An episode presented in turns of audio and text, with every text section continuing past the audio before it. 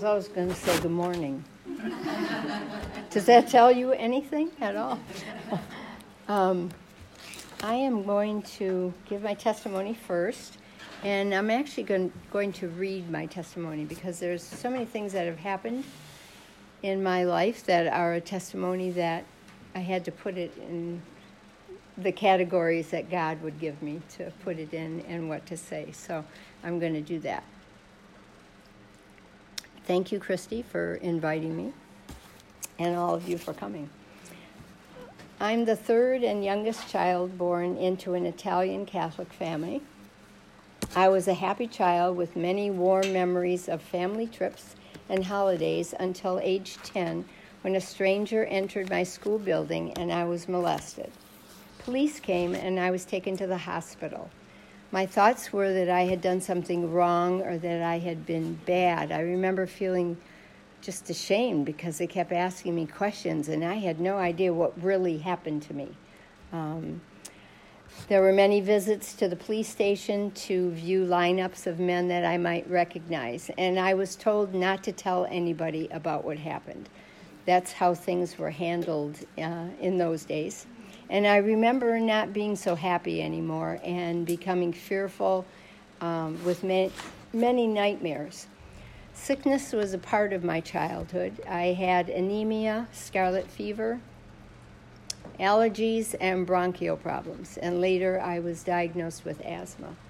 During my preteen years, my older siblings were married, leaving me as the only child at home. My mother, who had emotional problems, gradually grew worse and was diagnosed with schizophrenia. My dad didn't know how to handle her blow ups and her anger, and he retreat, retreated to the corner bar more frequently to avoid dealing with her. Actually, nobody knew what to do with her. In those days, you just didn't know how to handle any of those kind of things when people had any kind of emotional problems. Um, in looking back, I see that I always wanted and needed to have a boyfriend. So I ended up quitting school to get married the day after I turned 17 with my parents' approval. I wanted my own family because I was going to have a better family than than what they were, and I dreamed of living happily ever after. But I didn't get pregnant, so I worked for many years even though my goals were not in a career and my wish was to stay home and to raise a family. Drinking became a part of my life early in our marriage and it turned into an addiction. My husband had his own addiction of gambling. Life was not turning out as I had wanted it to. After several years, we adopted a three year old, adorable little girl, and then a charming three week old baby boy within eight months of each other. And then five years later, as that's how it happens when you adopt children, you get pregnant. you know, that's, how, that's what they say, that's how it works. So, five years later, I became pregnant, and we had another delightful son. Now we'd be a family, and my dream was finally going to come true. But instead, our addictions worsened, and I felt guiltier than ever before. I had prayed for a family, but now I wasn't taking them to church and I wasn't teaching them about God. I was brought up as um, Italian Catholic. You went to church. I went to Catholic school. I went to Catholic high school. So I do thank the Lord that my mom, even though she had many different problems, she really believed in God and she took me to church and she also took me to prayer like novenas and uh, we had a block rosary and she took me for that so i really credit her in spite of her emotional problems that she had a love for god in her heart and she taught us about that um, i was drinking and driving with my children in the car making many wrong decisions and shame surrounded me again I felt guiltier than ever before. My health deteriorated. I had many severe asthma attacks in spite of weekly allergy shots, and I was hospitalized frequently for breathing treatments and oxygen. My desire of a happy family did not materialize. We had many good times, but we battled a lot over my husband's addiction that had caused some big issues in our marriage, our family life, and our finances. Drinking was my answer. This time in our lives was very discouraging and depressing. At age 33, two friends shared with me about Jesus, and one of them happens to be here tonight. My friend Donna and her husband led me to the Lord. Um, so they talked to me about asking Jesus into my heart, and I did, and he did. And I had no idea what had happened to me because we weren't really taught.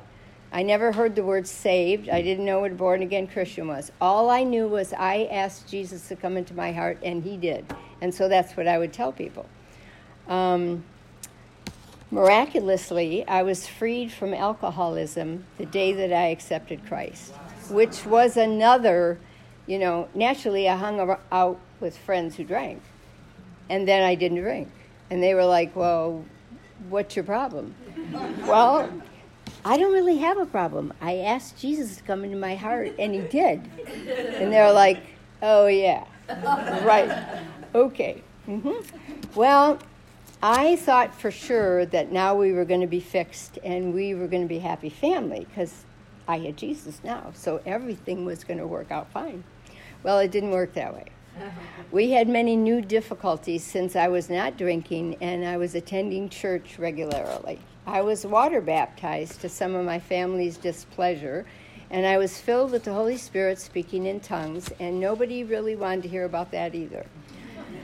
I felt that my loved ones would want to have what I had, but most did not. Some friends and family did accept Christ, and I felt that God had given me the scripture in Acts 16:31, "Believe on the Lord Jesus Christ, and you will be saved in your house." I expected it to happen quickly, and it has not turned out that way yet. So 24 years later, the death of my marriage took place in the form of divorce. I was now 40 years old. We had lost everything in the course of the divorce and had bad credit. I went on welfare. My family didn't believe in divorce and nobody that I ever knew of was on welfare. I was ashamed again and feeling very guilty. I felt like a failure.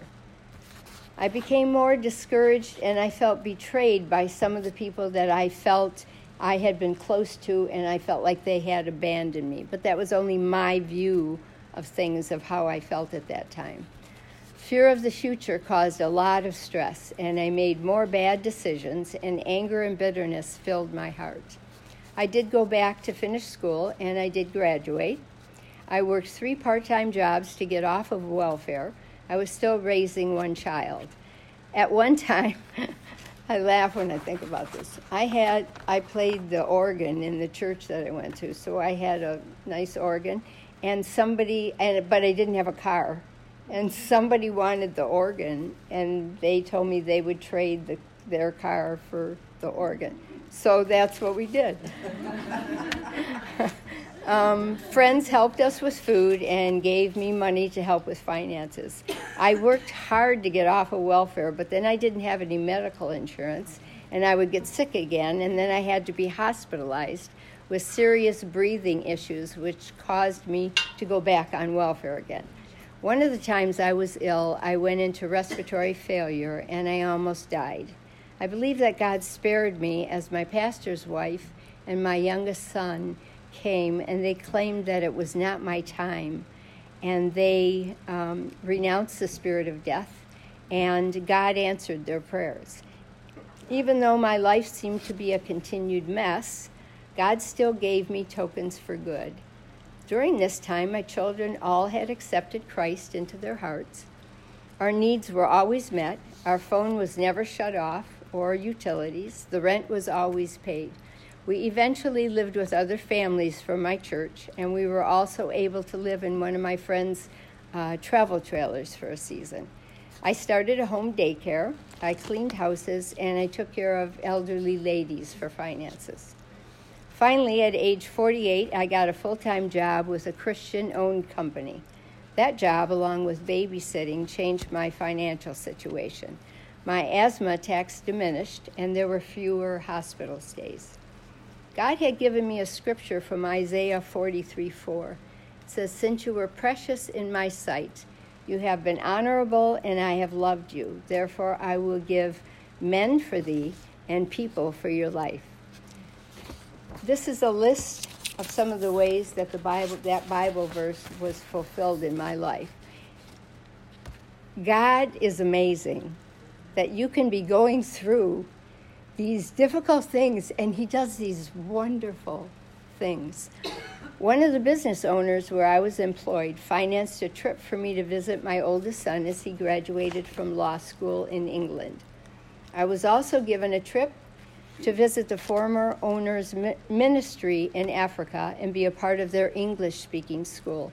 I ministered to children in orphanages and in hospitals, and I prayed, was able to pray with the children and with their mothers. I was invited to Honduras to stay with missionary friends and again had the opportunity to minister the word and be a part of their worship services. I was able to be at my daughter's graduation from a Bible school in Florida. I was given an extra dividend pay just in time to help my youngest son have a beautiful wedding celebration as he was married to my child as not my childhood sweetheart, his childhood sweetheart. although I was a child when I got married. So I was able to minister to my precious sister and my mom as they approached death. Gratefully, my brother would give me gas money to travel to family functions. Um, that was very embarrassing. Um, it felt terrible. Uh, my family was just not that way, and they had no understanding of me at all because I would just say things like, oh yeah, well God's going to take care of me, and they go, oh yeah, right, He's sure taking care of you. Um, but He really did take care of me, and He used some of them to help me. Um, my brother did give me gas money, and then my wages were increased, and I was earning enough income to be able to meet our expenses with only one full time job. Good things did happen. Along with those good things, there were years where God changed my heart, one circumstance at a time. I had to learn to be truthful and obedient. I had to face the fact that I had to forgive many people. I had to see my bitterness, my self pity, and my perfectionism.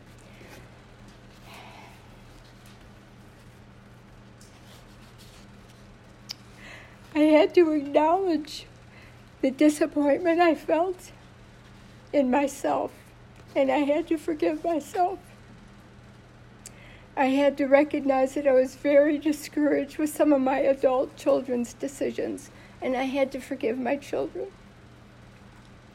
I had to acquire endurance with the right attitude as I faced my strained relationships.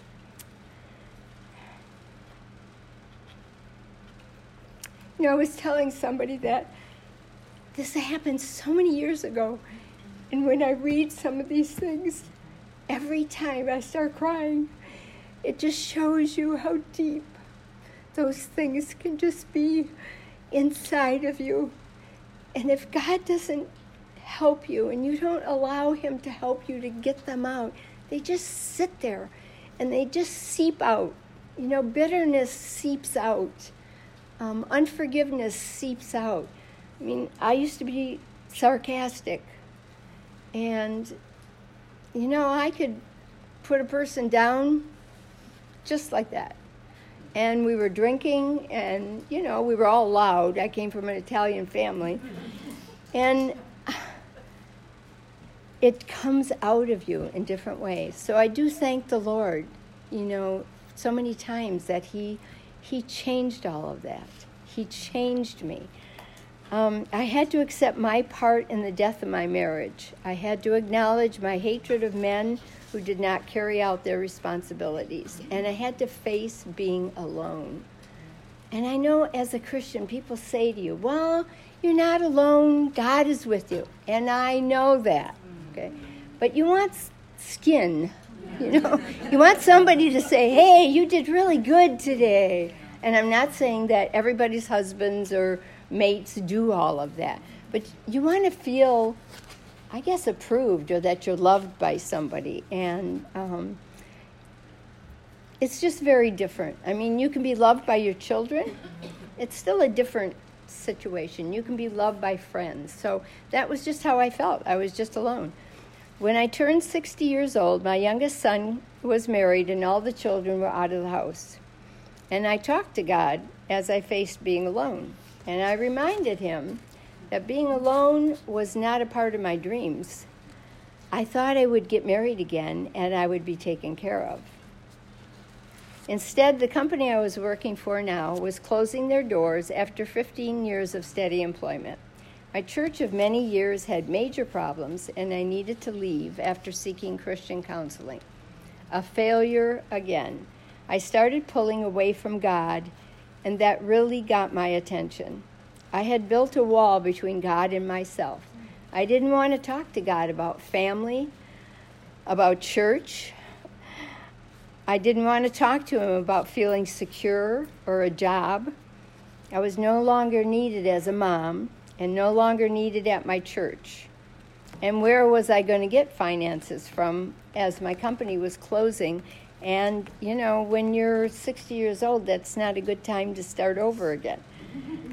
Um, it was very scary, and fear of the future, insecurity in making decisions, it was scary, and I was ashamed and I was broken. At 63 years of age, I entered Reconciliation Ministries' 20 week program for those who have past or present addictions and struggle with relational idolatry. I also became a part of, at that time it was called Theophostics. Now it's Transforming Prayer, but I became a part of that also with Dee Stevens, and um, it was difficult. Um, it was very difficult. I, I felt very humiliated that I, I think one time we had a prayer at Reconciliation Ministries, and I went up and I said, I am 63 years old. And I still don't have my life together, and I've been a Christian, and I thought that everything, you know, was going to be fixed then. But, um, you know, they understood and they prayed with me, and um, and it was good. The program is good, and so is the transforming prayer. It's very good. I had to allow God to surface deep wounds of molestation and not telling anybody. I had to acknowledge the effect of my mom's emotional illness on my life, the effect of my dad's drinking and his choice to drink instead of helping me with my mom's illness, and more layers of unforgiveness. I had a new unforgiveness.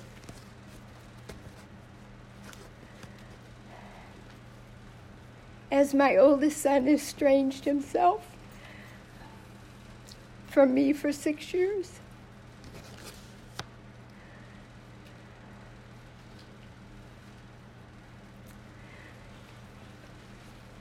My victim mentality had to change. I've got some actually right here. Thank you.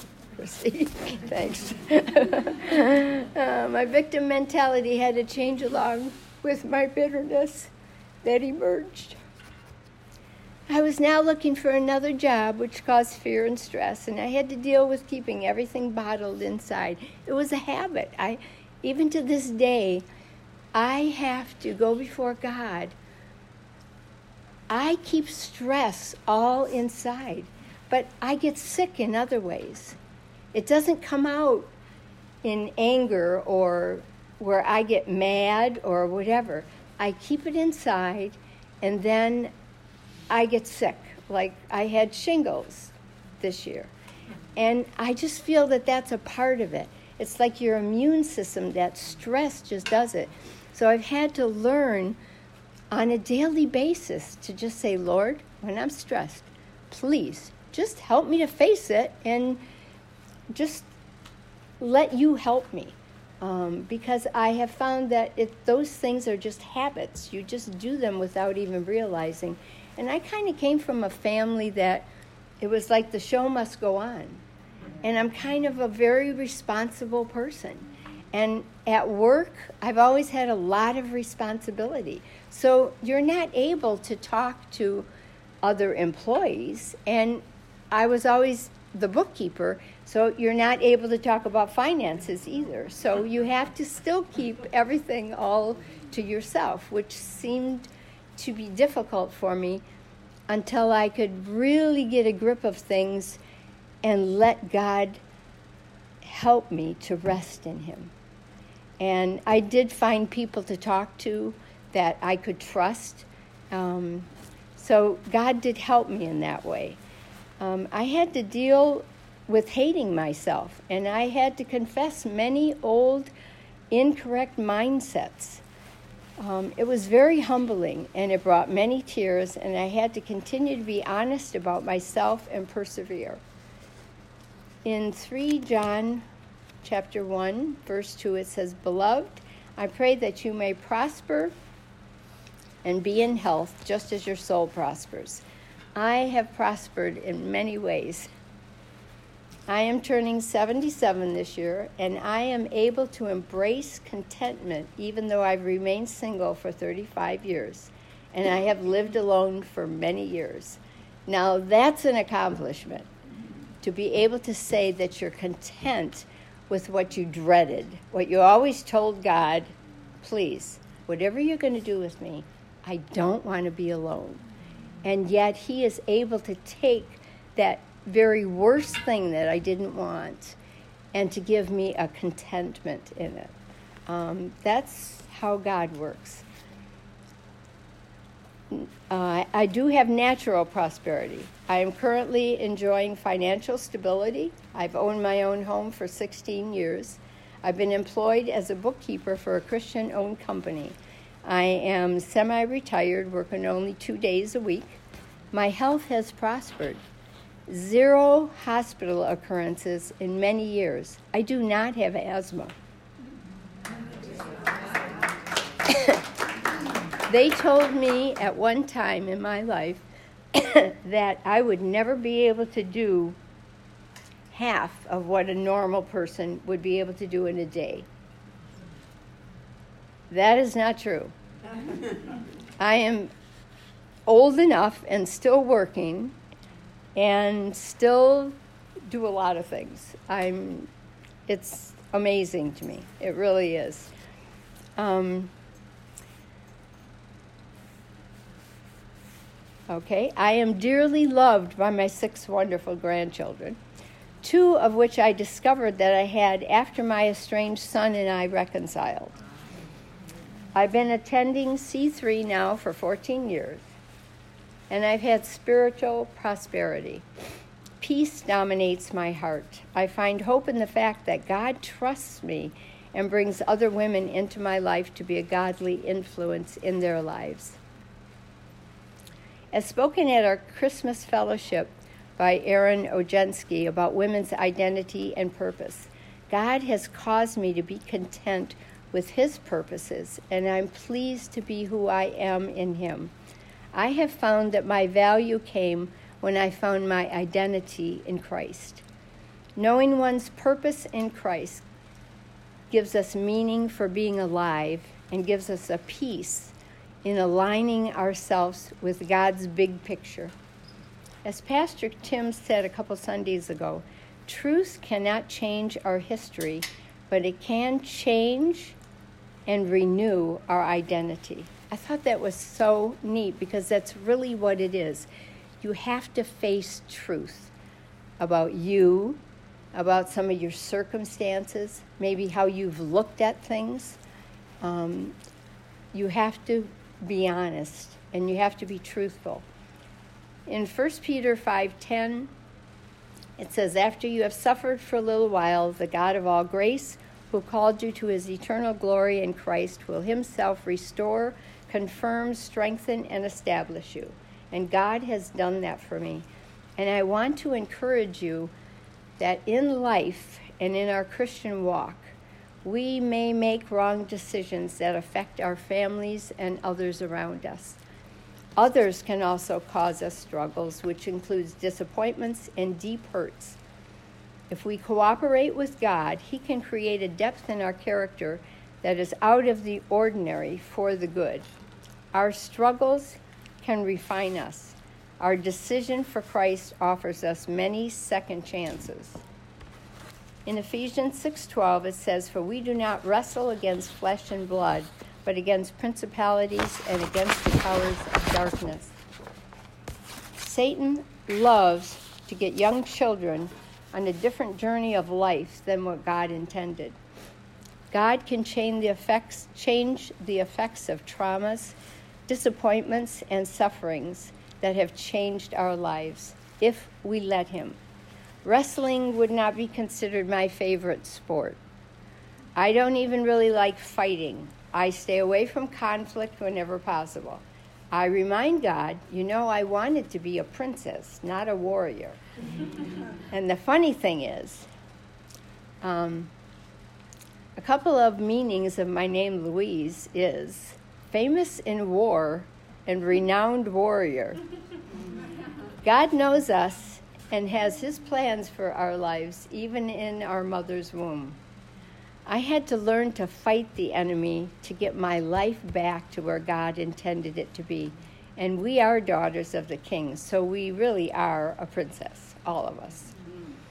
Now, these are some practical ways that I found that worked for me in wrestling. And Christine, I talked about this earlier. Wrestling, you know, it's not like you just get in a fight and you punch the person out and it's over and done with. Wrestling is going back and forth and back and forth. It's two opponents who are striving to overcome the other one. So when we talk about wrestling, that's what we mean. Um, we do have to spend daily time with God.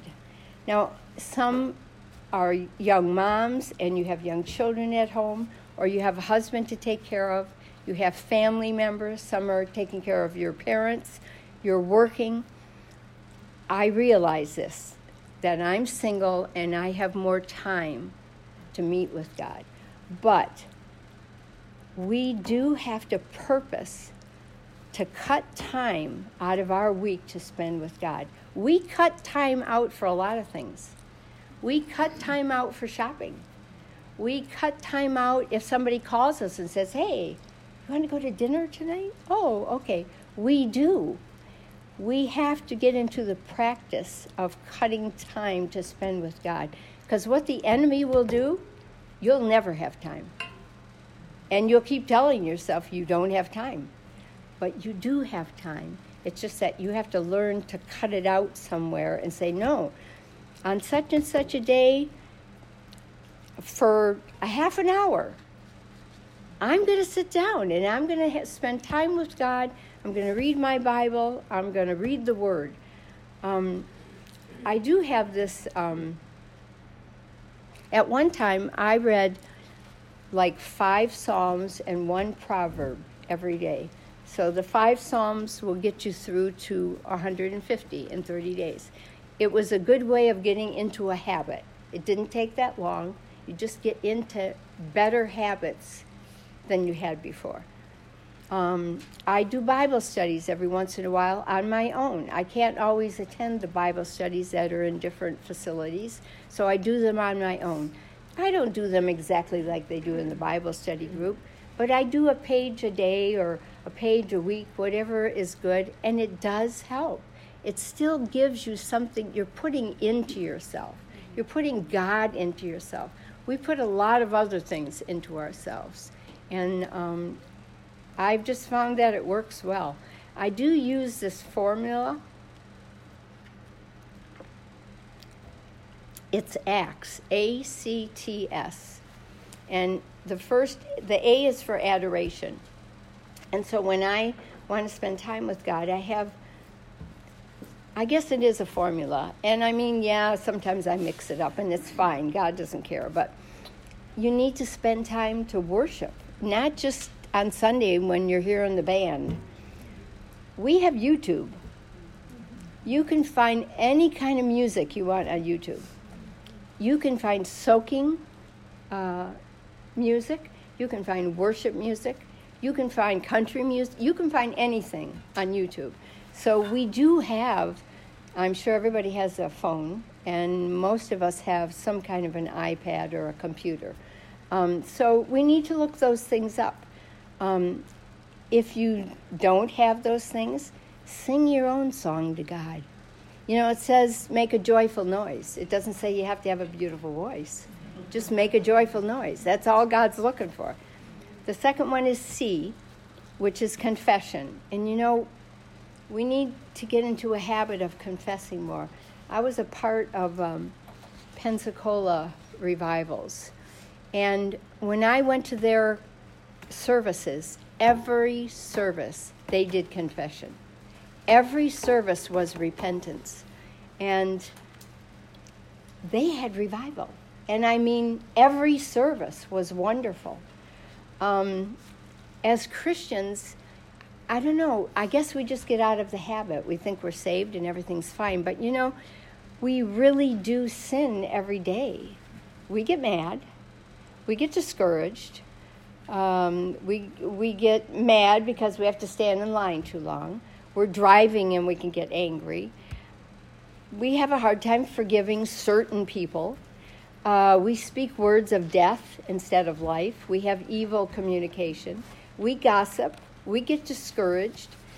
Um, I found that a lot of times my discouragement comes from unbelief. So then I've learned to confess unbelief. God, I do have unbelief. I am weary in well doing, but I do have unbelief, Lord. Help me with that unbelief. And He will. He will he will do it. Um, we carry bitterness. We hate sometimes our own circumstances. We covet other women's lives. We wish we, we wish we had what they had or what somebody else has. We need to ask God to show us if we have any hidden sin in our hearts. We have walls. We have walls in our hearts. And sometimes we don't even realize it. We need to ask God, God, help me to take down the walls. Do I have do I have sin, a hidden sin that I don't know about? Do I need to forgive anybody? I've done this so many times because I always think I've forgiven. I must have forgiven everybody, Lord. There can't be more. But you know what? I can I can sit down at the table put my head down and close my eyes and say, Okay, Lord, is there anybody else I need to forgive? There's always somebody. Whether it's at work, if it's your mate, if it's one of your kids, the neighbor, the neighbor who keeps his dirty garbage out, you know, where you don't like it, whatever it is. Every time. There's never been a time when God has not given me somebody that I need to forgive. We do we don't even think about it. We just kind of carry it inside. Well, it's no big deal, you know. So I got over it, okay?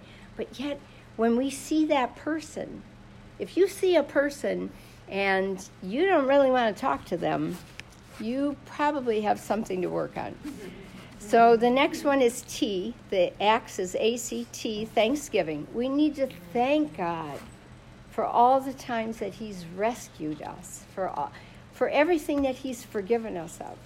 His never ending love and kindness. We have much to be thankful for. We live in a country, if you've ever been to foreign countries, you try taking a bath and washing your hair there. You get drips of water a lot of time. We are so blessed.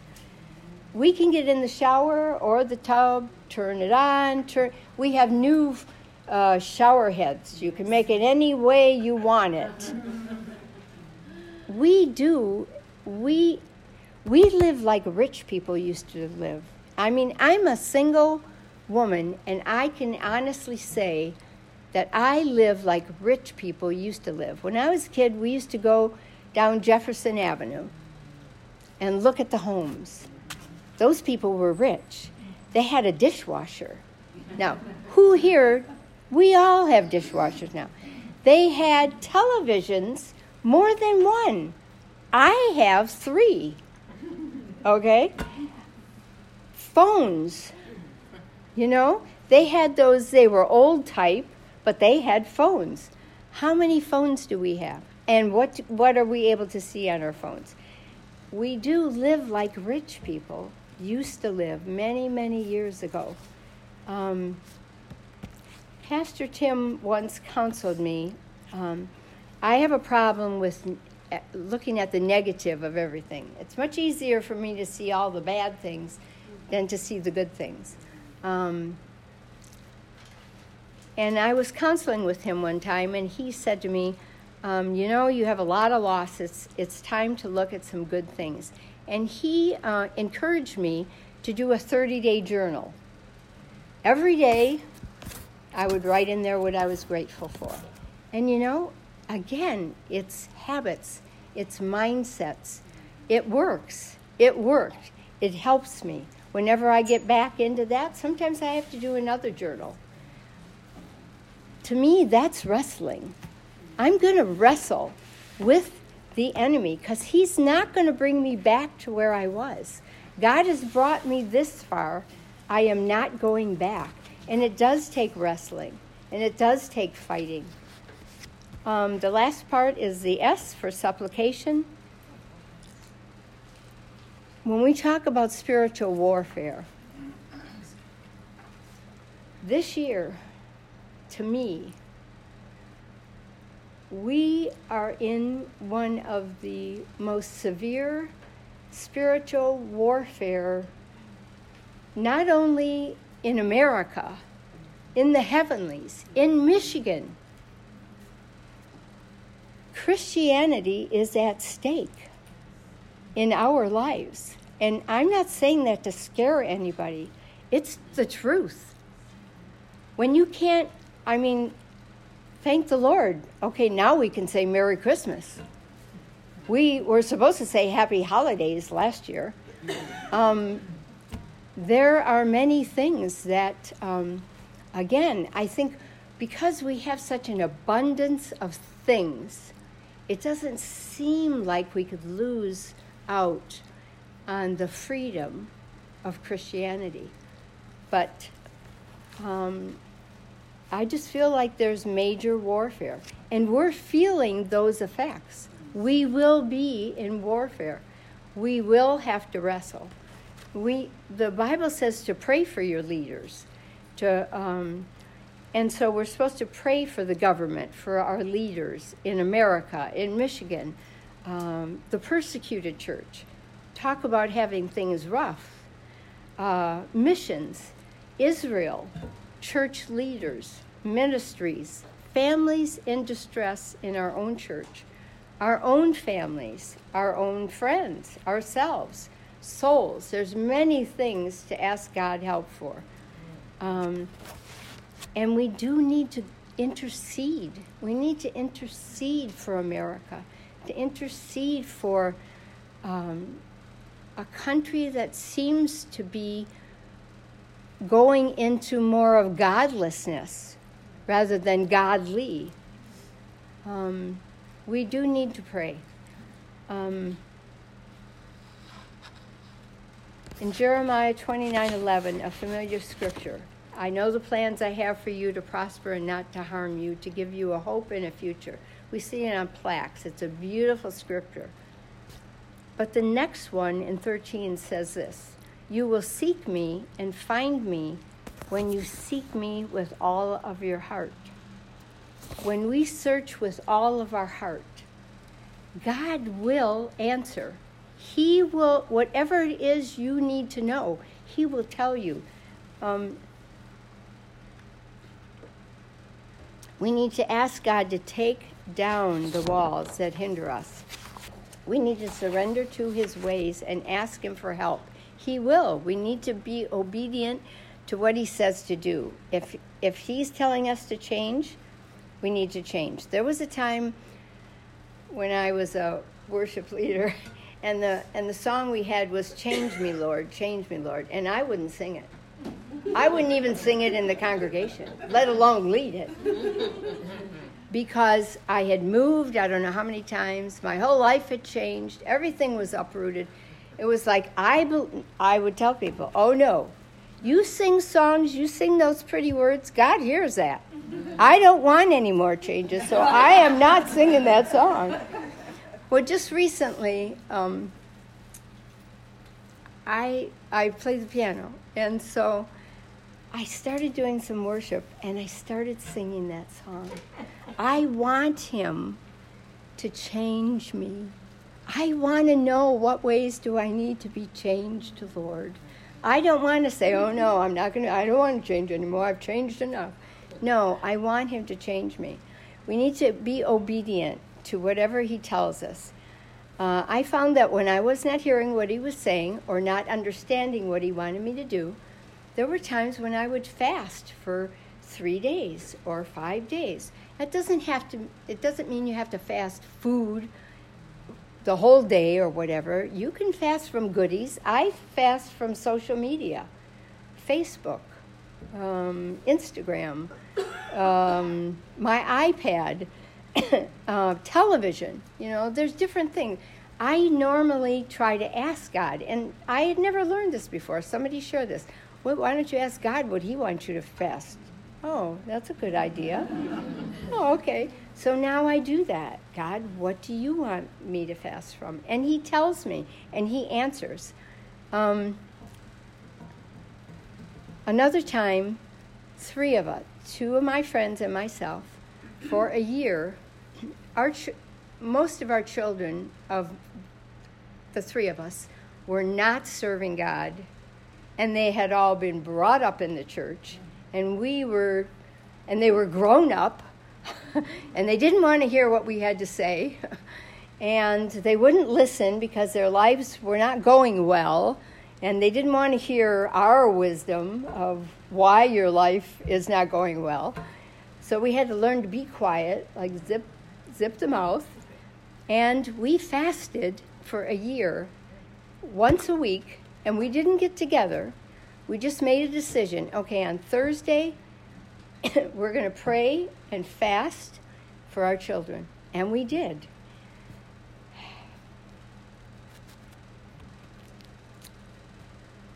And five months after that year, my estranged son called me and we reconciled and we visited. He lives in Alaska. He ran away as far away as he could get.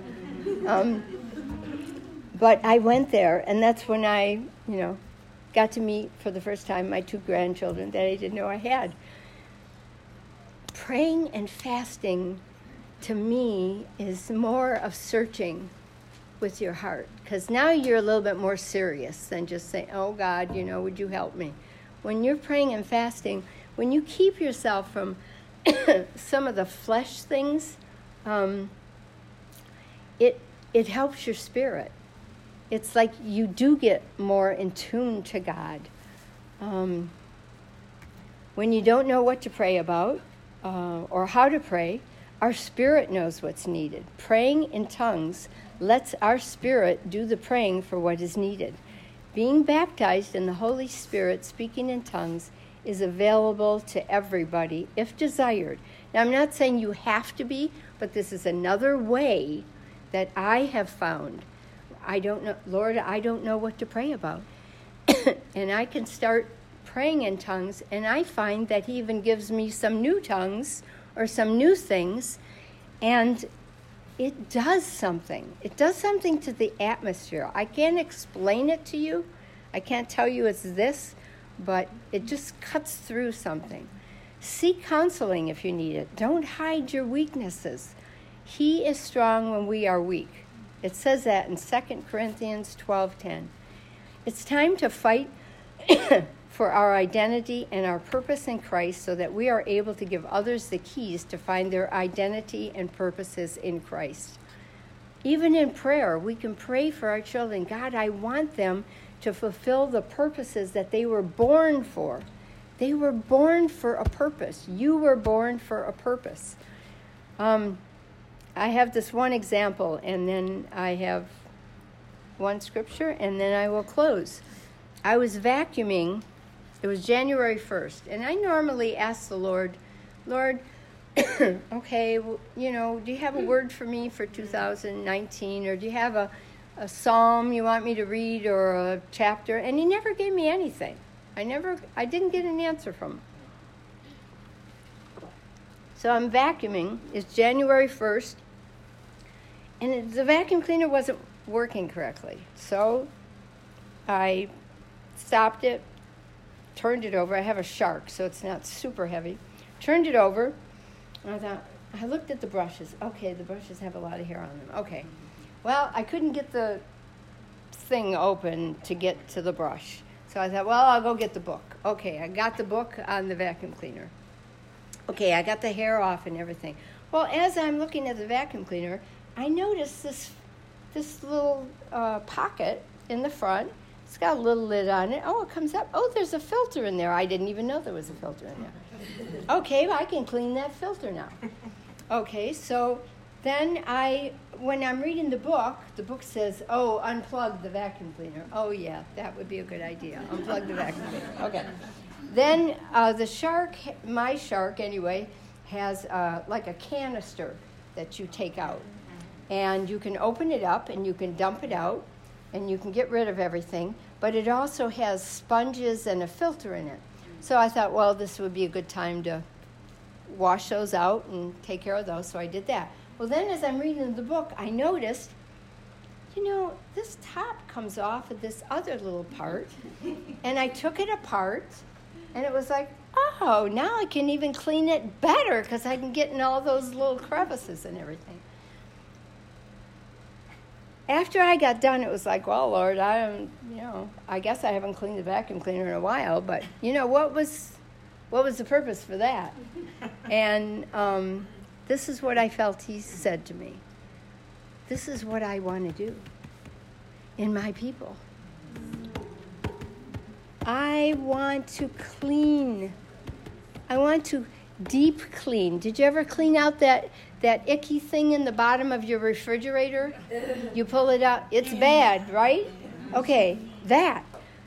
That's what God wants to do. I believe that's what He wants us to do. He, he wants us to unplug from the world or from whatever it is the busyness.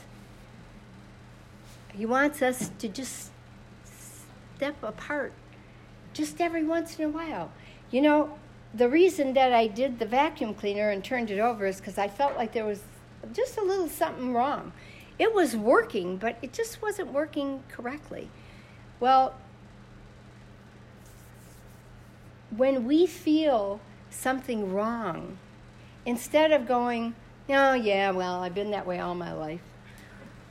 Or we go, oh, yeah, it's no big deal. I don't have time to think about this. We need to unplug and say, God, what is this in here? What, what? This is not too nice. Or, or maybe we get angry out on the road, and after we're done, we go, wow, where did that come from? Okay, there's stuff in there. We need to allow God and we need to ask God, God, what is it? He will show you.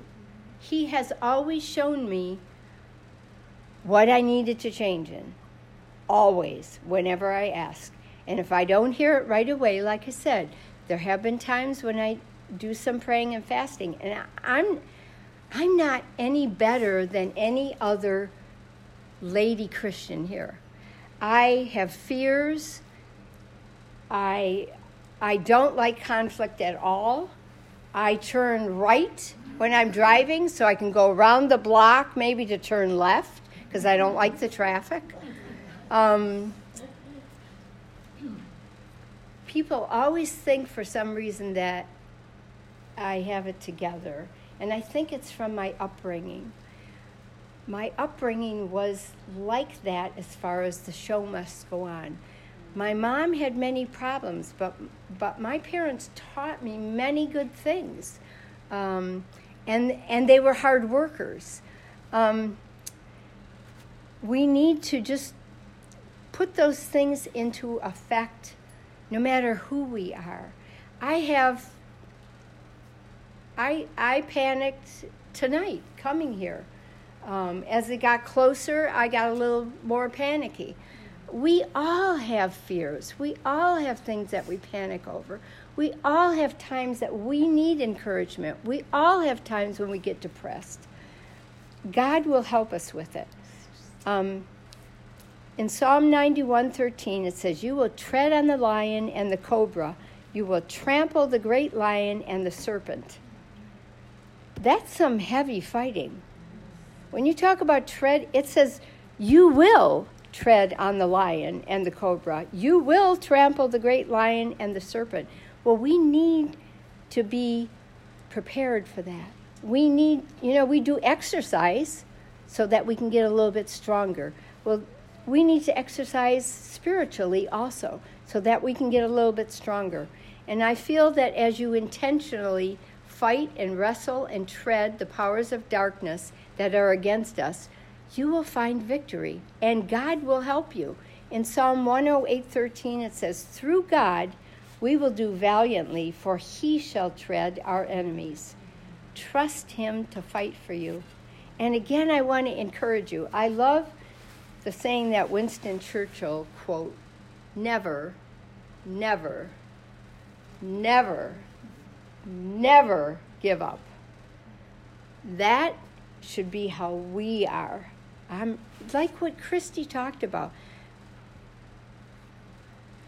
I can't imagine going what she's gone through in these last, I don't know how long, okay? But she didn't give up. Even even when they wanted to okay, so that's what she said was great. Have a 10 minute pity party. Okay, God, I don't like this because I've gone to God and said, you know, I don't like this at all. I don't know what you're doing. I wish you would tell me, and I know you're in control, okay? Sometimes we need to do that. Sometimes we need to allow ourselves to have a little pity party and then say, okay, don't we tell little kids that? I worked in a daycare. What we tell little kids or what we tell our children, we need to put into our spiritual walk. Okay, tie your shoes, get up, you're okay, come on, you can keep going. That's what we need to do. Um, God is faithful and true, and He will help you. Every one of us, God loves, and He will help us. And thank you for listening.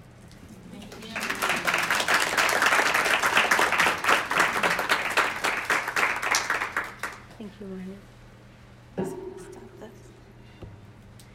Well, that was great. Thank you so much for that, for sharing that with us.